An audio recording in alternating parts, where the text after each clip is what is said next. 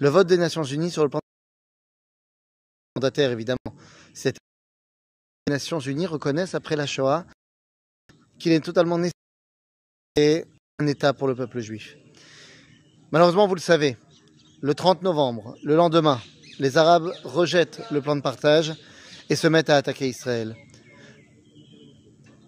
Mais qu'est-ce qu'on doit réfléchir sur ce moment-là du 29 novembre, où les nations passent la légitimité du juif à avoir c'est pas la première fois.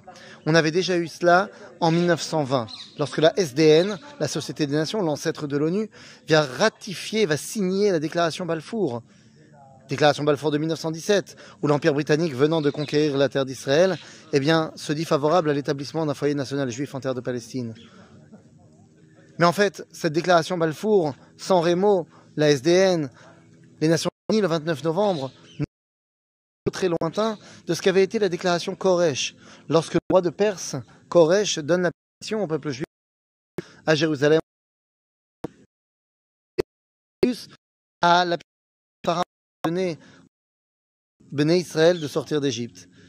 Et Yaakov envoie des à Essa, je rentre. Comment je rentre? Lorsque le peuple part en exil, eh bien, durant son temps en exil, l'Égypte, la Perse, qui, parce qu'Akadosh Baruch a décidé que c'était la fin de l'exil.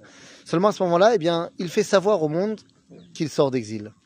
Et le monde nous donne la permission. Semble-t-il que sans la permission, eh bien, on ne peut pas sortir. Mais une fois qu'on reçoit la permission, qui s'est passé avec Pharaon, ce qui s'est passé avec les Perses, qui s'est passé avec ici les Nations Unies, eh bien, à partir du moment où les nations nous donnent la permission, ça y est, on ne commence plus à reposer la question. On prend cette permission et on reconstruit notre identité. Alors le 29 novembre 1947, on avait besoin de la permission des Nations Unies, mais le 29 novembre 2023, on a besoin de la permission de personne. Ça y est, nous sommes rentrés chez nous et nous avons été sauvagement attaqués. Vous savez, même moi, j'ai quelquefois fait un parallèle entre ce qui s'est passé ici et la Shoah. Alors j'ai tout de suite expliqué que ce n'est pas la Shoah. Car dans la Shoah, lorsque on voit le, 7 octobre 1400 personnes qui ont été tuées ici, eh bien on se dit, c'est des chiffres qu'on n'a pas vus depuis la Shoah, certes, et j'ai expliqué que la grande différence, c'est que bah, durant la Shoah, le lendemain, il y avait de nouveau, et le surlendemain, de nouveau. Mais là, il ne s'agit pas de ça. Là, il ne s'agit pas d'une communauté qui a été attaquée, où il y a eu un pogrom, pogrom qui a été fait par les autorités, ou alors en connaissant, en, accord avec les autorités. Là, on parle pas de ça. Là, on parle d'un ennemi qui est venu attaquer un peuple souverain. Il s'agit donc d'une guerre. Et donc à ce moment-là, ça n'a rien à voir avec la Shoah. Il s'agit de Milchama. Il s'agit d'une guerre du peuple juif contre ses ennemis. Et vous savez, lorsqu'on est dans une guerre, eh bien, il y a deux façons de réagir. Il y a la façon de réagir où tu vois la destruction comme derrière moi et tu te dis, je n'ai plus envie de cette discussion, réglons les choses à l'amiable.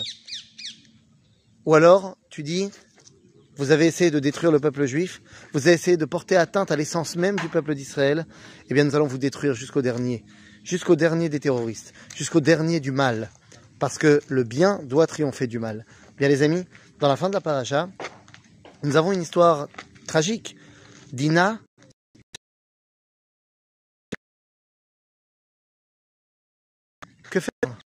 Alors que Yaakov décide de régler à l'amiable, eh bien à ce moment-là, les fils de Yaakov, Shimon et Lévi, décident de prendre une autre décision. Et ils disent à leur père, mais enfin, notre sœur est une prostituée, c'est ainsi qu'on doit se comporter avec la fille d'Israël. Et oui, car la question est de savoir est-ce que nous sommes les enfants de Yaakov, c'est-à-dire les enfants de l'exil, les enfants qui se cachent dans le ghetto juif et qui sont des fois attaqués avec un pogrom, ou alors est-ce qu'on attaque la fille d'Israël, la fille d'un peuple souverain qui va se défendre et qui va détruire le mal. Les amis, je suis ici à Kfar et je vois de mes propres yeux l'ampleur du désastre. Mais désastre sur lequel on va se lamenter pendant 2000 ans. Il s'agit d'un désastre duquel on va se reconstruire encore plus grand, encore plus fort, encore plus uni, encore plus Israël.